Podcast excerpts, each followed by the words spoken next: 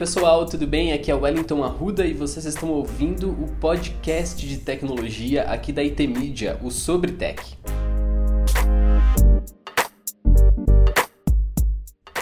Bom, gente, hoje a gente vai falar sobre carreiras, mas não somente sobre carreiras, sobre carreiras, sobre o mundo digital, sobre como a gente precisa estar preparado e alinhado para o futuro.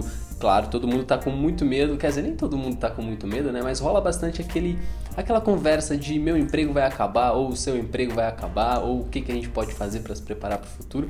E isso ainda é muito vago, porque as tecnologias, no caso as novas tecnologias, elas estão sendo adotadas agora. Então não é aquele negócio incrivelmente massivo, não atinge todas as empresas, embora grande parte delas já esteja passando por esse processo de transformação digital. Mas é óbvio, somente o Wellington Arruda falando para você seria um negócio muito vago, tá bom? Então a gente tem duas convidadas aqui que eu vou pedir para se apresentarem, tá bom?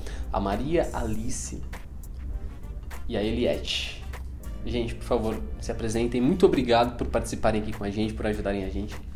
Oi, pessoal, tudo bem com vocês? Eu sou Ilete Oliveira, sou consultora de carreira, recolocação, transição, né? E já estou há mais de 20 anos na área de recursos humanos. Nos últimos três anos eu venho trabalhando com consultoria é, para recolocação de profissionais e também sou digital influencer né, em três mídias. Vocês me encontram com mais facilidade no LinkedIn, que é onde eu tenho mais de 400 mil seguidores e também vocês me encontram no Instagram como Eliette Oliveira. Tá? Então, quem quiser me procurar por lá, estou à disposição. A gente, eu falo sobre recolocação, mercado de trabalho, dilemas do mundo corporativo, tem bastante assunto.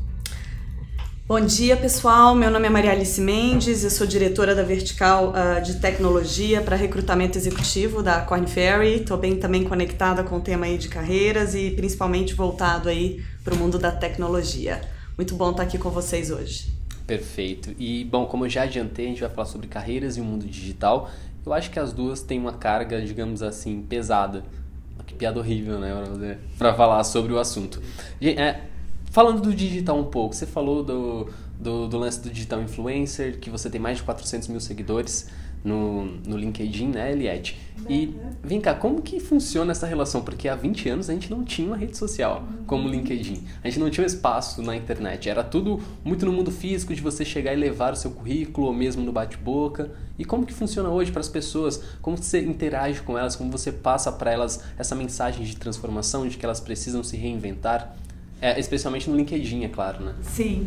É, eu costumo dizer que eu já vivo a, a, transformação digital já há muitos anos, né? Eu é, comecei a trabalhar muito cedo, com 16 anos, e eu trabalhei em duas profissões que acabaram, né? Que sumiram. Quais? que foi, é, eu trabalhei como digitadora e trabalhei como datilógrafa. Então essas profissões ah, não existem hoje. Eu sou velha, tô denunciando minha idade.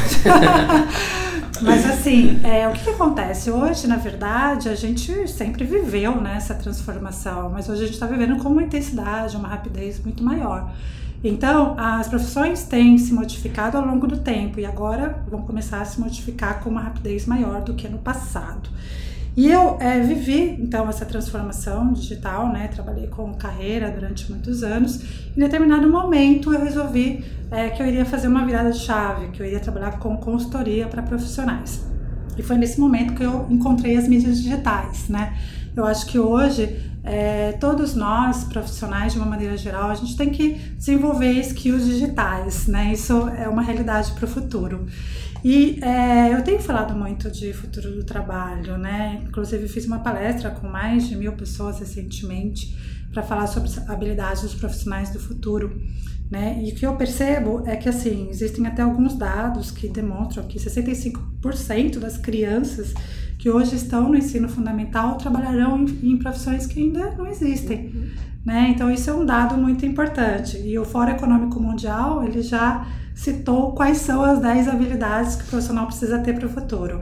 O que, que isso significa? Primeiro, que a gente não conhece essas profissões ainda, então não adianta a gente tentar fazer prognósticos, né? É, mas que a gente tem uma ideia do que, que vai acontecer daqui para frente, né? Então, essas habilidades do futuro, elas estarão ligadas com essas profissões que irão surgir. Então, quando a gente fala de profissões que, que não existirão mais, é, existem algumas divergências ainda, né? Tem profissionais que falam que advogado não vai existir mais, né? É, a gente vê que está tá acontecendo muita mudança no mercado em relação à profissão do direito em si, né? E aqueles processos que eram feitos de uma, assim, processos padrão, né? Hoje é, tem inteligência artificial e programas que eles fazem esses processos, né? Então, o que, que a gente entende? A gente entende que os trabalhos vão sofrer, muitos vão, vão realmente vão se extinguir, mas outros sofrerão mudanças. Provavelmente o advogado de hoje não será o advogado daqui a 10, 20 anos, né? Ele vai ter que lidar com situações muito mais complexas, né? É, casos muito mais complexos e também é, situações mais subjetivas, né, que dizem respeito às pessoas porque sentimentos, né, situações que são muito próprias do ser humano, as máquinas em tese não vão fazer. Né? Não, então isso não, é, é, uma complicado, né? É, então isso é uma realidade. A gente tem que entender isso. Outro Sim. ponto que eu, que eu acho que as pessoas têm que entender é que das habilidades para o futuro, algumas delas é, são até mais importantes a gente comece a perceber a partir de agora né? Porque todas, se você começar a pensar, todas elas se interligam, né? É, gestão de pessoas, que é uma habilidade do futuro, está muito interligado com inteligência emocional, que é outra habilidade que a gente vai ter que desenvolver. Mas, assim, de todas que eu acho que a gente tem que começar a pensar a partir de agora, é a flexibilidade cognitiva. Porque eu sinto que as pessoas têm muita dificuldade para se abrir né, para novas experiências, para o novo de uma maneira geral, é, para novas opiniões, diversidade. As pessoas têm muita resistência. Né? E, e, eu trabalhando nesses últimos tempos com consultoria de profissionais, é, eu, eu, eu vivi toda essa época da crise, da crise econômica e do mercado de trabalho. Então, o que, que eu tenho percebido? Por exemplo, só para citar um exemplo, é, a área de engenharia foi uma das áreas que mais sofreu a crise né? E assim, eu vi muitos profissionais em situações muito difíceis, porque pessoas estavam se formando sem ter feito estágio, sem uma perspectiva do seu futuro profissional. Pessoas não tinham uma perspectiva em relação ao amanhã, do que elas iriam fazer se elas estavam desempregadas, né? Porque quando a área em si está em crise, como é que você consegue é, como é que você consegue resolver isso, né? Sim, Se você vai empreender você não tem, a área está em crise, né? Então não tem o que fazer. E aí as pessoas, o que, acontece? O mercado de trabalho ele ensina para você que você tem que ter uma carreira linear. Você começou lá na faculdade, decidiu sua profissão, né? E você vai levar essa profissão pro resto da vida. Mas e aí, nesse meio tempo, o que, que você vai fazer? E as pessoas, elas não param para pensar, e aí, que que eu, né, qual é o plano B, se a área em si está em crise? Sim, sim. É muito ligado ao digital. Tem um aplicativo que ele chama Do Not Pay. E ele foi lançado, é, eu vou chutar aqui, mas eu sei que eu estou errado, mas o link vai estar tá aqui, tá? Tem um link para a matéria desse episódio do podcast, então vai ter todos os links do, dos dados das matérias que a gente está falando aqui também. É, e o Do Not Pay, ele funciona mais ou menos como um consultor barra advogado da galera que recebe multas indevidas, né? Então, se tu recebe uma multa por excesso de velocidade, mas tu passou 2 quilômetros da média um quilômetro e tu acha que aquela multa não deve valer para ti. Tem, tem essa coisa, né, de você chegar e recorrer. Então o aplicativo faz isso pelo cidadão, mas ele não funciona aqui no Brasil, infelizmente. Ele funciona lá nos Estados Unidos e fez um sucesso trondoso, coisa de milhões de dólares, assim, coisa tipo grana muito alta, assim, que acabou poupando da população. Não foi algo que é, o cidadão em si teve que pagar um advogado para esse advogado ver o caso dele e depois recorrer. Ele, ele usou um aplicativo no smartphone a gente consegue imaginar isso para o futuro, de você não precisar ligar para um profissional? É, eu acho que assim, as mudanças que vêm acontecendo no, no mundo são cada vez mais velozes e a tecnologia certamente eu acho que é, é a precursora desse movimento. É, você tem um impacto direto nas economias dos países e, por conseguinte, também você tem um impacto direto nas organizações. Né? E aí, quando você olha para as organizações, elas são formadas por pessoas e, do ponto de vista de, de capacidade de competência, você tem algumas questões. Eu trouxe aqui alguns dados que acho que são interessantes aqui para a nossa conversa. Por exemplo, a gente tem uma pesquisa feita pela Corn Ferry falando sobre o futuro do trabalho, que em 2030 a lacuna é, de talentos no mercado, isso, o número para os Estados Unidos chega em torno de 85 milhões de pessoas. de posições. Uh, e aqui para o Brasil a gente está falando de 16 milhões. É, você tem uma mesma pesquisa também realizada pela McKinsey para 2030, que está falando de 400 milhões de empregos destruídos, no entanto, de 555 a 800 milhões de empregos novos criados. É, então a gente está falando de uma mudança e eu acho que o que a Eliette trouxe do ponto de vista de flexibilidade cognitiva é fundamental. Você precisa ter pessoas que têm o que a gente chama aqui de uh, adaptabilidade, que são capazes de se adaptar e, e, mais do que isso, a tolerar o que a gente chama de tolerância à ambiguidade que são capazes de lidar com o que não é esperado, o que pode mudar e você eventualmente não está preparado e como é que você vai lidar com isso, né? E pegando um outro gancho aqui do ponto de vista de, de tempo de carreira das pessoas dentro das organizações, a gente viveu durante muitos anos é, entendendo que para uma pessoa que dá certo é uma pessoa que está há 15 anos dentro da organização e vai subindo de forma vertical nos cargos dessa organização. É, certamente meus pais é, viveram esse ambiente, acho que os teus imagino que também. Então, esse é talvez o sinônimo de sucesso que a gente mais tem aprendido aí dentro do mundo é, da, das organizações.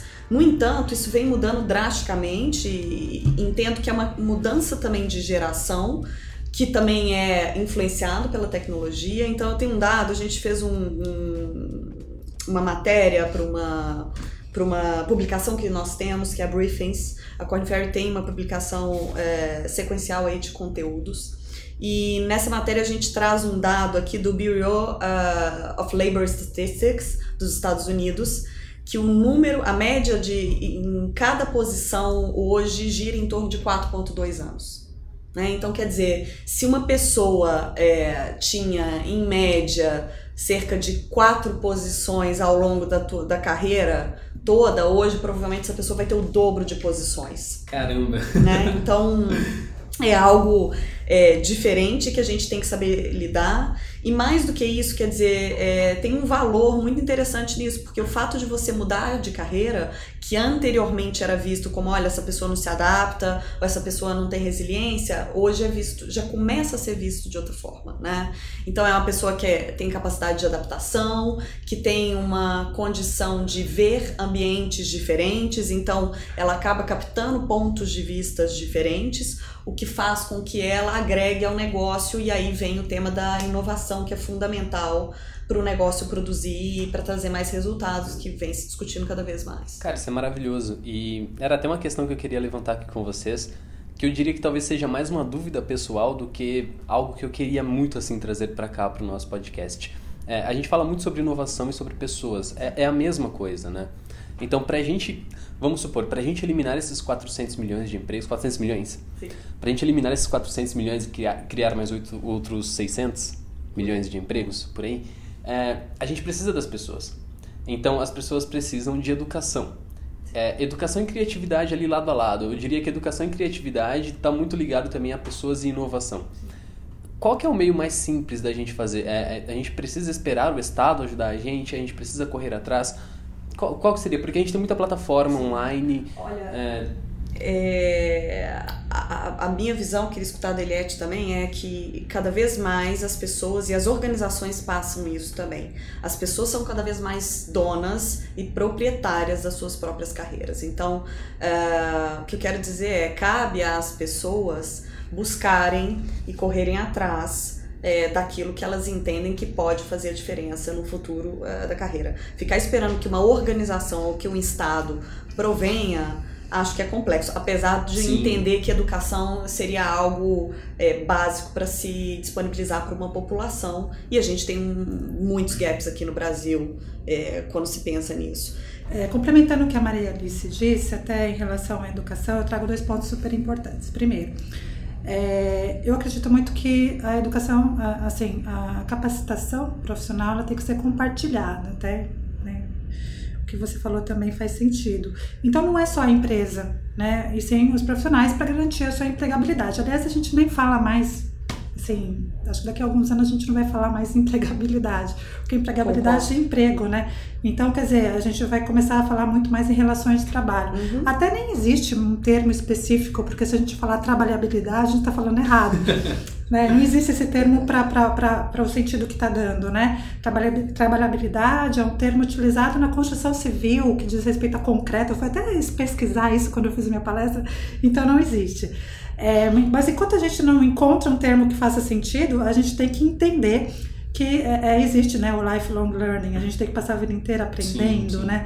E, e, como que a gente aprende? A questão maior hoje, eu acho, é como é que a gente vai fazer essa revolução da educação no sentido de conseguir fazer com que as pessoas aprendam mais rápido, porque isso, isso é difícil.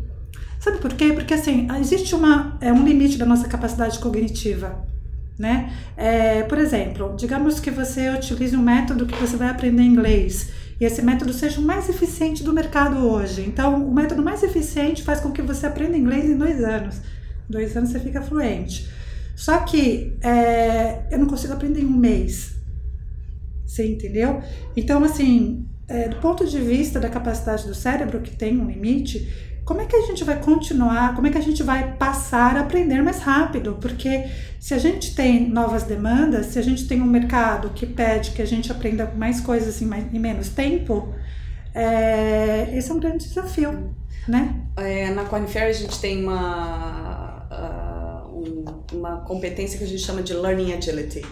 Então, é a capacidade de aprendizado das pessoas. Então, isso é algo que indiscutivelmente tem que ser cada vez mais uh, desenvolvido nas pessoas. É, é, a capacidade que a pessoa tem de, olha, hoje eu sei costurar, amanhã eu vou aprender a pintar e por aí vai. Então acho que tem a ver com o tema de velocidade, mas tem a, a ver também com a capacidade de aprender novas coisas. Sim, Isso sim. vai ser cada vez mais necessário. É, então, porque a gente fala de, de não, não de, de rapidez, e sim de agilidade, é, né, é, vamos dizer assim, capacidade de aprendizagem ágil Isso. e não rápido. Ágil seria você ser mais eficiente, né, dentro, mas que existe esse limite cognitivo da gente aprender. Então, o que que acontece hoje, por exemplo? Isso eu já vivi já há muitos anos, né, até fazendo o curso de direito que eu fiz. Quando você começa o curso de direito, você já daqui a algum tempo você já está desatualizado. Quando você termina o curso de direito, já tem muita coisa que mudou. Na tecnologia também acontece isso. Você começa um curso hoje de tecnologia numa faculdade, é, quando você vai chegar ao final, você já está tudo desatualizado. Então, isso já acontece com uma rapidez grande. Imagina daqui para frente, para o futuro, que as coisas vão começar a acontecer com uma velocidade cada vez maior. Então, esse é um grande desafio que a gente com vai certeza. ter que enfrentar, entendeu? E aí, eu acho que se a gente puder adicionar, para quem está escutando a gente, características que a gente considera que são é, fundamentais para um um, um profissional conseguir se diferenciar e Perfeito. conseguir é, seguir adiante de forma bem sucedida na carreira, a gente fala de curiosidade, né? a gente fala de adaptabilidade, uhum. para mim isso é fundamental, de tolerância à ambiguidade, então como é que eu fico confortável com a incerteza. E aí, do ponto de vista de competências, a gente tem algumas coisas, como como é que eu cultivo a inovação, que é fundamental para garantir a, a, competitividade dos negócios e a minha própria competitividade claro, também. Claro. Como é que eu me mantenho resiliente, porque afinal de contas eu tenho que, dar com, tenho que lidar com essa, essa gama toda de mudanças e, e não posso me frustrar. Então, como é que eu aprendo e desenvolvo o tema da resiliência? Uh, um aspecto também super importante para desenvolver a visão estratégica, né? Como é que eu consigo enxergar possíveis cenários e me planejo para lidar com os diferentes cenários. E habilidade para lidar também, no meu ponto de vista, com diferentes culturas, acho que vai ser cada vez mais uh, fundamental, uma vez que a gente tem um, mundo cada vez mais integrado. É, hoje, falando de carreiras de tecnologia, por exemplo, você tem vários profissionais que saem do Brasil e são alocados é, nos Estados Unidos, na Índia e vice-versa. Então, de fato, é importante ter essa capacidade de saber lidar com as diferentes culturas, com a sua diversidade, o que, que tem de melhor nelas e o que, que a gente pode agregar e o que, que a gente pode aprender também. É saber ser diverso, estar diverso e, e entender a diversidade do mundo. Não é somente, ah, eu, eu entendo a diversidade daquela pessoa ou daquele grupo, mas eu vou ficar aqui no meu canto e vou fazer as minhas coisas. Não é mais isso, né? Tá tudo integrado. Quer dizer, tudo sempre já esteve muito integrado. A diferença é que agora isso vai ser muito mais necessário, porque os grupos são cada vez mais diversos. Isso é maravilhoso, cara. Também outro ponto importante é que a gente vai ter que aprender a resolver problemas complexos, né? Sim. E quais são esses problemas complexos? Essa é a questão, né? Porque são problemas que não existem hoje, né? Então, é, foi o que ela disse, né? Por isso que a criatividade é tão importante, né? E a gente conseguir entender vários cenários, é, ter essa capacidade de conseguir atuar nesses vários cenários, porque as máquinas não têm isso, né? Então, a questão subjetiva, a questão do sentimento também vai ser super importante. Então, você vê profissões que, por exemplo, psicólogo, coach, né? A gente precisará cada vez mais de pessoas que direcionem a carreira das pessoas, justamente por quê? Porque essa transformação vai trazer novas, novas profissões que as pessoas terão que se adaptar. Como é que eu escolho a minha carreira? Né? A gente sabe que isso pode ser automatizado também, mas tem um limite, né? Quer dizer, é, quando a gente mexe com questões tão subjetivas e complexas, geralmente, é, quer dizer, as, as máquinas não vão conseguir fazer isso. Então a gente, a gente até vê, né? Criaram uma inteligência artificial para fazer um programa de coach, mas não é bem assim, né? Também desse é, ainda entendo que o ser humano se diferencia por ser o mais humano que ele pode ser, né? Exatamente. Nas questões mais humanas que ele tem, ainda acho que a máquina não tem essa capacidade. A grande vantagem da gente é, é ser o que somos, né? É, só ser, é o básico, é o ser humano. Então acho que uma máquina não chega nem perto disso. Por exemplo, inteligência artificial é perfeita, é maravilhosa, consegue fazer um bilhão de coisas, uh, mas ela nunca vai conseguir lidar com o tipo de coisa que a gente lida, da forma como a gente lida. Nunca vai conseguir olhar para um ser humano e pensar, poxa, é outro ser humano. Ela não vai entender isso, porque ela não tem essa parada que a gente uhum. tem, esse instinto que a gente tem. Isso, isso talvez seja a principal vantagem que nós temos em relação ao futuro que é essa capacidade de aprender, a capacidade de entender outro ser humano e a capacidade de viver de fato, não somente ser programável, né? Porque um ser humano programável é chato, ele se torna, de certa forma, um robô. Um cara que segue uma fórmula é, que para ele vai funcionar, que para ele é uma fórmula exata, de vou fazer um curso aqui, vou fazer uma pós ali, vou fazer um MBA, vou fazer outra coisa e acabou a minha vida, acabou a minha carreira, esse cara provavelmente vai ficar para trás para os próximos anos a gente chama de carreiras nômades. Né? As pessoas vão ser cada vez mais capazes de fazer, de trabalhar com é, temas diversos. Não, isso é perfeito. Eu, por exemplo, eu sou jornalista. Falei no primeiro episódio que eu estava procurando curso de ciência de dados. Não tem absolutamente nada a ver. Eu já estudei jornalismo de dados, porque para mim é, é, essencial e tudo mais. Eu, eu já fiz matérias usando somente dados como fontes antes de estudar jornalismo de dados. E aí depois eu estudei jornalismo de dados fora da faculdade e eu vi que é muito maior do que eu imaginava que era. Então a gente tem muito disso de não ter uma primeira experiência com, com uma nova profissão. Quando a gente está há, há tanto tempo fazendo uma coisa, a gente acaba meio que se limitando de certa forma. Isso no futuro, é, eu imagino, acredito que vocês também, que seja algo que, que vá se reduzir, né? que as pessoas vão experimentar mais. Você mesmo citou, a Maria Alice citou que as pessoas não precisam mais passar 15 anos na carreira, numa profissão, numa empresa, para ir subindo, digamos assim, em cargos de liderança. E é uma questão que eu queria levantar aqui com vocês. Os cargos de liderança, eles, eles são essenciais, todo mundo precisa chegar num cargo de liderança. É aquela coisa do eu cheguei lá. É, a gente precisa mesmo de estar em um cargo de liderança o tempo todo ou de passar a nossa carreira visando um cargo de liderança? É, hoje as empresas elas estão apostando bastante né, em liderança horizontalizada, né? A gente ouviu falar muito nesses novos modelos de liderança onde é compartilhado, né? Não sei se você também. eu acho que assim, pensando nas empresas que são as nascidas digitais, é, você tem visto isso cada vez mais. Eu já escutei, inclusive, falar de desorganograma. É, assim, mas tirando essa questão do, de lado do mundo digital, pensando do ponto de vista de carreira, é, eu, particularmente, tenho uma visão de que as pessoas têm que trabalhar naquilo que elas acreditam e naquilo que elas se realizam. E, honestamente, eu não acho que isso está necessariamente ligado a assumir é, uma posição de liderança. Uhum. É, você pode, é, eventualmente, ter nascido para aquilo, ou você pode, eventualmente, ter aprendido e, ao longo do tempo, tomar gosto por aquilo, eventualmente não. E tudo bem, eu acho que é, o que faz a diferença num executivo, é, em, em, um profissional de uma forma geral, é que ele tem a capacidade de, de explorar o potencial dele próprio da melhor forma possível. Isso eventualmente pode ser uma carreira técnica. Né? E assim, a gente precisa de, de pessoas dentro de, da carreira técnica, é, em qualquer uma das, das, das indústrias. Então, é, não sei tua visão, mas a minha realmente é que eu acho que se a pessoa tem a capacidade de olhar para o potencial dela própria, e aí eu acho que um aspecto fundamental cada vez mais é ganhar um alto nível de autoconhecimento. Isso é fundamental, porque aí a pessoa tem a capacidade de entender como ela funciona, do que ela gosta, o que, que eventualmente ela faz de melhor e com o que, que ela quer estar conectada e, e, e trabalhando. É, eu, tenho, eu tenho uma visão mais, mais polêmica, assim, mas as pessoas gostam da minha visão polêmica.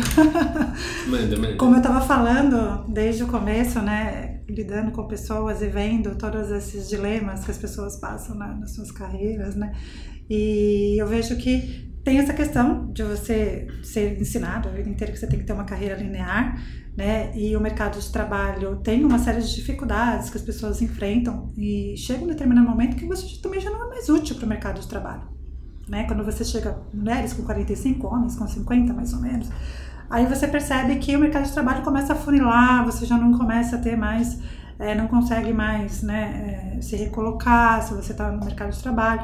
E, em tese, a gente se aposenta com 65, né? E esse gap aí dos, dos 45, 50 até os 65, o que a gente faz da nossa vida, né? E, e a gente tem que se reinventar.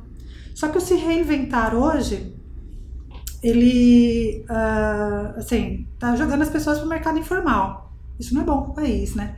E porque quando a gente fala de empreendedorismo, por exemplo, é, empreendedorismo é caro, tem risco, é, né, todo mundo que, que, que, quer assumir, né, então as pessoas acabam indo para o mercado informal. Esse é um ponto. Outro, outro ponto, em relação à sua carreira, né, a, gente está sofrendo não só mudanças tecnológicas, a gente está sofrendo mudanças no mercado, dos, dos, modelos de trabalho em si. Então, é, a gente vê, por exemplo, no Brasil, recentemente, houve uma decisão né, é, judicial que ele abriu um precedente para o trabalho intermitente, que já estava sendo aplicado, mas existia uma discussão é, da constitucionalidade, né? Mas ele abriu um precedente que hoje as empresas podem, por exemplo, contratar um profissional para trabalhar três horas, trabalhar quatro horas, né? Então, novos modelos de trabalho já estão surgindo uma realidade do mercado. Então, qual é a tendência do futuro? Que a gente não trabalha em uma empresa só, como acontece hoje nos Estados Unidos, que eu morei lá, né?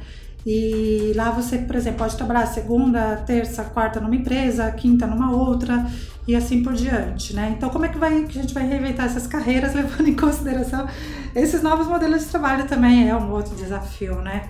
É, mas que a gente vai ter mais autonomia sobre a nossa própria carreira, isso sem dúvida, isso é fato. Né? Porque é, eu posso, por exemplo, ser um cozinheiro de segunda, terça, de quarta e quinta ser um músico, vamos dizer assim. Né? Então eu posso ter a possibilidade de ter várias carreiras, ser multitalento. Essa é a palavra que eu utilizo, multitalento. Né? Eu acho que um, um aspecto interessante, é, principalmente sob o ponto de vista de de pessoas que estão é, no momento mais avançado da carreira, eu acho que é algo que tem se transformado. É, eu tenho visto, inclusive a gente tem um, um, caso recente no Brasil, a própria PepsiCo lançou um programa que chama Ready to Return, que é um programa focado em executivos mais experientes que se afastaram por alguma razão uh, do mercado do trabalho. Então a ideia é, da PepsiCo é dar oportunidade para essas pessoas, então elas ficam, se eu não me engano, num, num período de aproximadamente 10 semanas ali em teste para entender se eles se adaptam e se a própria companhia está adaptada e quer estar tá com eles ali. Justamente por quê? Porque as empresas já entenderam, é, felizmente, que é necessário ter perfis diferentes. É, justamente para a gente pensar na questão da competitividade. É, então, perfis diferentes, você gera um ambiente mais diverso, diversos pontos de vista, e com isso provavelmente você consegue chegar em, em decisões melhores de negócio. É, isso é algo que me anima muito, porque hum, a gente já passou por momentos muito mais complexos, onde as pessoas com uma idade um pouco mais avançada, e avançada, honestamente, do meu ponto de vista, 50 anos não é avançada, é muito jovem é, para o mundo que a gente vive hoje, que a gente provavelmente vai ter uma carreira, a gente faz isso, fala em uma carreira que vai durar uh, 60 anos, 70 anos que seja. É, isso já é considerado hoje. Uh, e mais que isso, se a gente pensar no nosso país, a gente está no momento de inversão de pirâmide, ou seja, a população está envelhecendo, então é necessário absorver e tem um valor enorme para essas pessoas que têm muita experiência, né? Eventualmente, é, eu que atendo bastante é, o mundo digital, tenho interlocução com empresas Uh, que tem pessoas muito, muito jovens e que tem visões fantásticas e maravilhosas, mas eventualmente se tivesse alguém ali com uma experiência um pouco maior, você poderia ter uma troca muito rica e poderia eventualmente evitar um, um, um erro ali no caminho do negócio, né? Com então, certeza. e não, é, e não é só isso, na verdade, né? Se a gente for parar para pensar, é, existem dados do IPEA que, que mostram que até 2040, 57% da população é, ativa no mercado de trabalho será formada por profissionais acima de 45 anos. Aí, então, a gente tem um percentual muito grande de pessoas que são economicamente ativas, serão economicamente ativas e que representam uma fatia muito grande do mercado, né? não só do mercado de trabalho, mas é, da economia de uma maneira geral. Então, isso é uma questão que não é só das empresas, isso é uma questão da sociedade como um uhum. todo. Porque quando eu jogo essas pessoas para o mercado informal, se eu não estou começando a me preocupar com elas, porque né, da empregabilidade e tudo mais, é, eu estou, de certa forma, né, é, contribuindo para que a economia do país também não vá para frente. A economia, né? É, exatamente. Então você tem que começar a pensar nisso. Todo mundo, a sociedade tem que começar a pensar nisso. O que, que a gente vai fazer com essas pessoas? Porque hoje a gente tem, e eu sei disso, porque eu trabalho com isso todos os dias.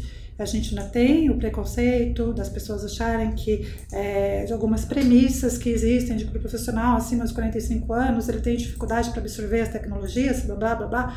Então existe isso. Então o que a gente pode fazer? Vamos capacitar essas pessoas, vamos investir nisso e não é só um tema é, é, que está só restrito às empresas e sim à sociedade como um todo. Com certeza. É aquela coisa, né? A gente vai ter que saber entender também e saber lidar com essa divisão de.